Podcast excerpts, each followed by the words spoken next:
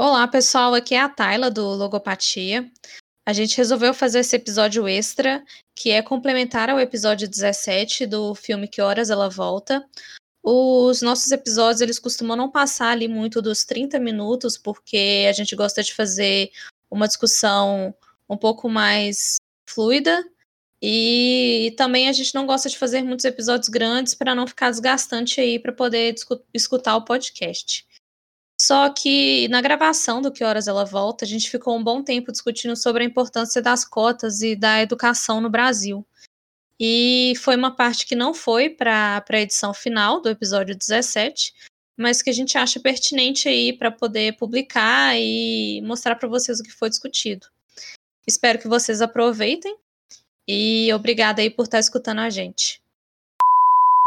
É, então, eu queria retomar um ponto que eu mencionei antes, de como é que é, essa população mais humilde, filhos de empregados, no caso né, da Jéssica, ingressar na universidade, como é que isso é revolucionário no sentido de mudar toda a estrutura da sociedade. Porque a partir do momento que ela. E olha que só apareceu ali a aprovação dela para a segunda etapa do vestibular mas de como é que isso mudou, por exemplo, a mentalidade da mãe que trabalhava na casa há 10 anos, a ponto dela pensar assim: eu não sou inferior, eu não preciso ficar nessa posição, se eu não estou feliz aqui, eu posso pedir demissão, eu posso buscar algo que me satisfaça. E, e daí a importância, eu vou ressaltar, da política afirmativa de cotas, né, que foi implementada em 2012 e daqui a dois anos ela vai ser revista, porque ela foi implementada. Ela é um recurso paliativo, né? É porque se houvesse um investimento maior em educação primária, e aí as pessoas que, os alunos de escola pública, tivessem em um pé de igualdade maior com, com alunos de escolas particulares para disputar vagas em instituições de ensino superior federais, públicas, isso não seria necessário. Mas por conta de toda a nossa história da escravidão que terminou assim, sem, é, sem políticas públicas que ajudassem a população que tinha acabado de deixar de ser escravo e passado a ser livre, para poder. É, para poder ingressar, não, não ingressar, para poder conseguir oportunidades de trabalho mais dignas, né? Essa população simplesmente foi excluída ela não foi incorporada. Enfim, aí por conta de todo esse histórico, é, a gente precisa hoje dessas políticas públicas afirmativas para poder sanar essa desigualdade histórica. É, isso é fato. Uhum. E, e, e, o tanto que isso é. Então, eu estou usando esse termo revolucionário de mudar a estrutura, porque impacta não só a vida ali do estudante que ingressa, mas da família e aí da família para a sociedade, para a comunidade como um todo, sabe? Então isso assim é, tem uma potência grande que escapa ali o indivíduo que foi contemplado com a vaga. Mas então é, é... contemplado entre aspas, né? Por que entre aspas? Porque ele não é contemplado também. Né? Não, porque ele não, ele não é simples. Ele não, ele, não, ele não ganhou essa vaga. Não, ele, ele tem que disputar essa Isso, vaga, mas a é questão é que é 50% das vagas de institutos federais são destinadas a estudantes que fizeram todo, integralmente, todo o ensino médio em escolas públicas. E nessa, dentre essas 50, de, dentro dessas vagas reservadas, né, 50% das vagas dos institutos federais, 50% delas é, são destinadas a pessoas que se autodeclaram pretas, pardas, indígenas. Na verdade, tem que ter um percentual aí que espelhe a sociedade. E parece que a gente finalmente está chegando a algo próximo, sabe? Oito anos depois da implementação das cotas, parece que saiu um dado pelo IBGE nesse ano de que atualmente 50% das 50% das vagas em institutos federais estão sendo ocupadas por pessoas pretas ou pardas. Mas esse dado precisa ser qualificado. É, não é que não precisamos, não precisemos mais das cotas, mas é, o poder é, é como é que isso alterou sim a sociedade. Hoje as universidades têm um perfil diferente. Uhum. Sim, então, só para concluir, assim, mais de 50%, 50 e poucos por cento da nossa população é se autodeclara preta ou parda. Então é natural que uma porcentagem semelhante a isso ocupe vagas em institutos federais, que, que tenha curso superior, é natural, mas isso não acontece. Daí a necessidade desse recurso para poder sanar é, todo esse histórico que a gente tem aí de racismo estrutural, resquícios da, da escravidão e etc. Mas aí a importância da educação ser esse meio de transposição social. Sabe, aí eu vou fazer uma citação do Nelson Mandela que diz: a educação é a arma mais poderosa que você pode usar para mudar o mundo. Eu acho que a gente pode considerar assim: se a, nossa, se a nossa sociedade fosse igualitária, a gente não precisaria dessas políticas afirmativas. Na medida em que ela não é, se a gente quer viver numa sociedade mais democrática, a gente precisa dessas políticas afirmativas, que elas vão ser a expressão de uma sociedade mais igualitária.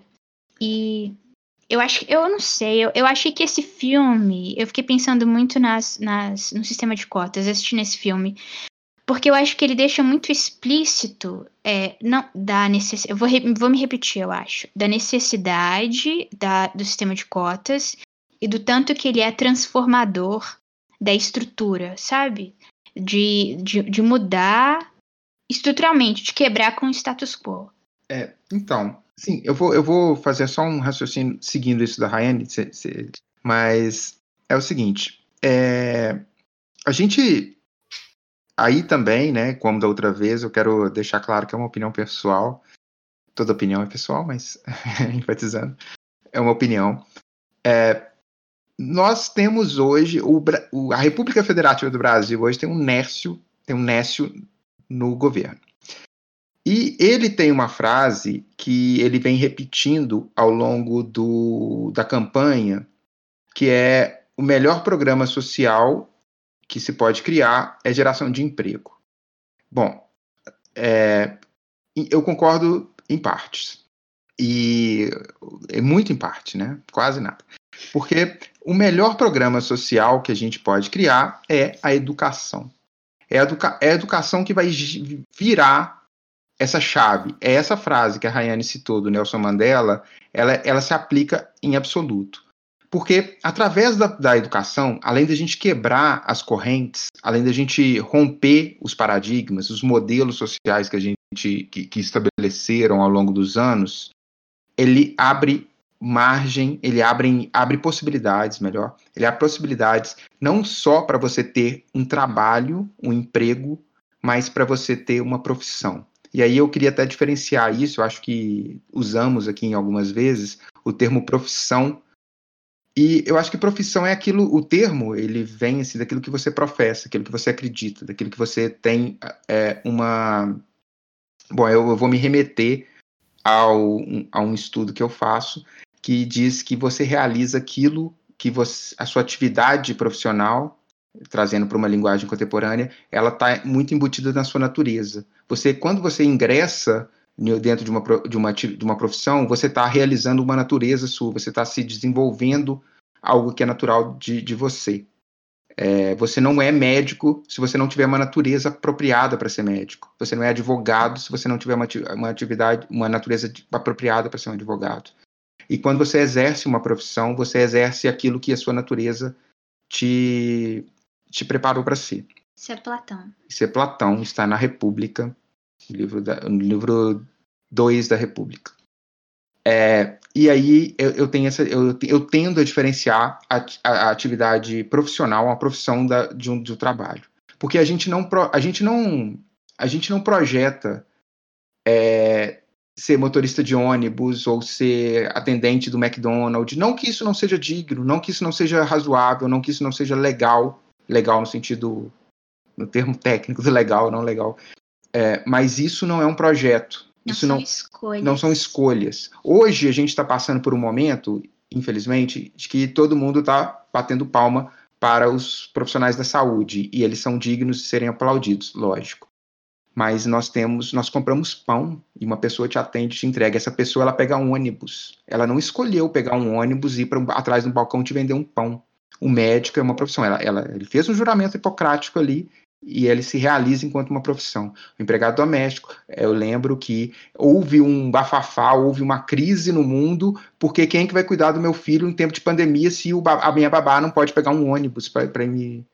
Houve, houve pessoas que pagaram Uber para babá ir para casa cuidar do filho. Enfim, essa, toda essa definição é porque, para além disso, é, a gente, quando a gente divide o mundo entre ricos e pobres, a gente está dividindo também entre pessoas que têm necessariamente a obrigação de se manter, de, de satisfazer suas necessidades, que é a sua necessidade de sobrevivência, pagar pela sua comida e pela sua moradia, e são essas pessoas que são que trabalham.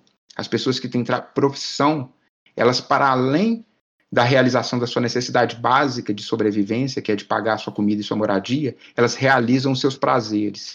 A profissão te permite isso. A profissão te, te permite uma ascensão social, intelectual e de satisfação de prazeres e, e de uma satisfação pessoal. Então, esse, esse filme ele mostra essa quebra de paradigma através da Jéssica. Ela é a pessoa, ela é a personagem que está deixando de ter um trabalho, ela escolheu não ter um, traba um trabalho para ter uma profissão. E tem uma cena muito pontual, que é quando ela está sentada dentro da, da cozinha e a outra empregada, eu acho que ela é diarista, né, ela não vai lá todo dia, ela fala, você não vai ajudar sua mãe, não? E ela fala assim, eu ajudo, se for o caso. Ela fala, não, não, não senta aí. É como se o pobre, o empregado, ele tem que ajudar, ele tem que trabalhar, ele não pode ter uma profissão, ela tem que servir. E a, e a Jéssica, ela, é, ela é primordial, ela é, ela é o ícone que. Eu, é, acho que até ela e a Val, né? Não dá para distinguir. Quem que, se tem, quem que se sintetiza o filme? Uma por um motivo, outra por outro. Uma por uma realidade, a realidade das pessoas que trabalham, e para a realidade da pessoa que quer ter uma profissão, quer ter uma realização para além da sobrevivência hum, física, né? A, a sobrevivência da alimentação e da moradia. A gente não quer só comida, a gente quer comida, diversão e arte. É só falar uma outra coisa aqui que é bem interessante, que a, a Jéssica culpa a mãe dela por a, pela ausência da mãe dela, né? Mas o sofrimento da, dela, da ausência da mãe, e o sofrimento da Val com relação à ausência dela é o, uma das engrenagens que fez com que a Jéssica chegasse à universidade. E a Jéssica, por sua vez, também estava deixando o filho longe dela, iria deixar o filho longe dela, para poder fazer continuar girando a engrenagem que vai dar ao filho dela uma condição melhor do que a mãe dela pôde lhe dar. E um dos combustíveis dessa engrenagem seria a própria ausência dela novamente, né? A ausência da figura materna na, na vida do filho, para poder chegar nesse crescimento. Então, são sacrifícios que os pobres vão fazendo para poder galgar melhores condições sociais.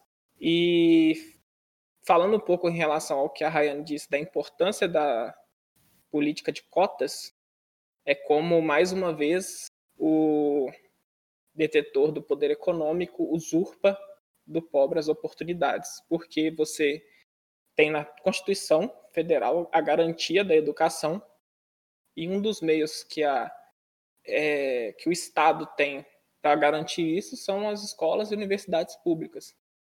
Mas aí você chega nas universidades públicas, a maior parte dos alunos são alunos que têm dinheiro para pagar uma faculdade particular e estão ali usurpando lugares de pessoas que não têm condições de pagar para poder ganhar a sua profissão e futuramente explorar a mão de obra barata de alguém de quem ele roubou a, a oportunidade. Então, é, o brasileiro tem essa cultura, né? Infelizmente, é, a, nós temos uma visão ainda muito de que o nosso crescimento precisa acontecer com pessoas ali de baixo te empurrando para cima, e não você mesmo subir a escada por seus próprios pés. Então, a gente ainda tem muito da exploração do próximo no Brasil, que é a síntese né, desse filme. É, eu queria também só falar mais uma coisinha, que esse filme ele foi bastante divulgado, se não me engano, ele é distribuído pela Globo Filmes, não, não tenho certeza. O que é muito bom, porque eles têm uma distribuição boa, né? E mais pessoas assistem os filmes. Os meus pais são pessoas que não vão ao cinema. O meu pai até que assiste filme na televisão, minha mãe nem isso, mas que horas ela volta, por exemplo, ela assistiu. E assim como eles, outras pessoas tiveram acesso, né? Eu estava até lembrando de uma poesia que vocês devem conhecer, que é bem famosa, que é do Operário em Construção. E aí, quando um operário toma consciência, ele fala, isso fala na poesia, depois vocês leem, ele toma consciência, ele fala para os colegas e os colegas vão tomando consciência também, que os colegas o ouvem, e isso é muito poderoso. E o filme ele tem um recurso interessante que é, a gente torce pela Val, primeiro porque a, a, a antagonista patroa é uma pessoa execrável, mas também porque ele sempre está retratando do ponto de vista da Val. Então ele filma a partir da cozinha, né? A gente vê a, a vista que a Val tem do quartinho de empregada. Então, aí a gente já assume, assim, que a gente é Team Val, né? E isso é muito bom. E, assim, talvez as patroas do Brasil entraram pela primeira vez na área de serviço através do filme, porque não é uma área que elas, que elas costumam frequentar. Operário, operário em Construção, do Vinícius de Moraes. Esse poema é maravilhoso. Ele é lindo, ele é lindo. Ele é tocante. Se você gostou do episódio de hoje, clique no link da descrição e acesse nossas redes sociais, Facebook, Instagram, com a divulgação de outros episódios, com discussões parecidas como essa e algumas curiosidades da sétima arte. Também temos um site com análises escritas, caso você prefira, de outros filmes que também assistimos. Fique livre para deixar comentários e ou sugestões sobre o nosso trabalho. Valeu e nos vemos na próxima.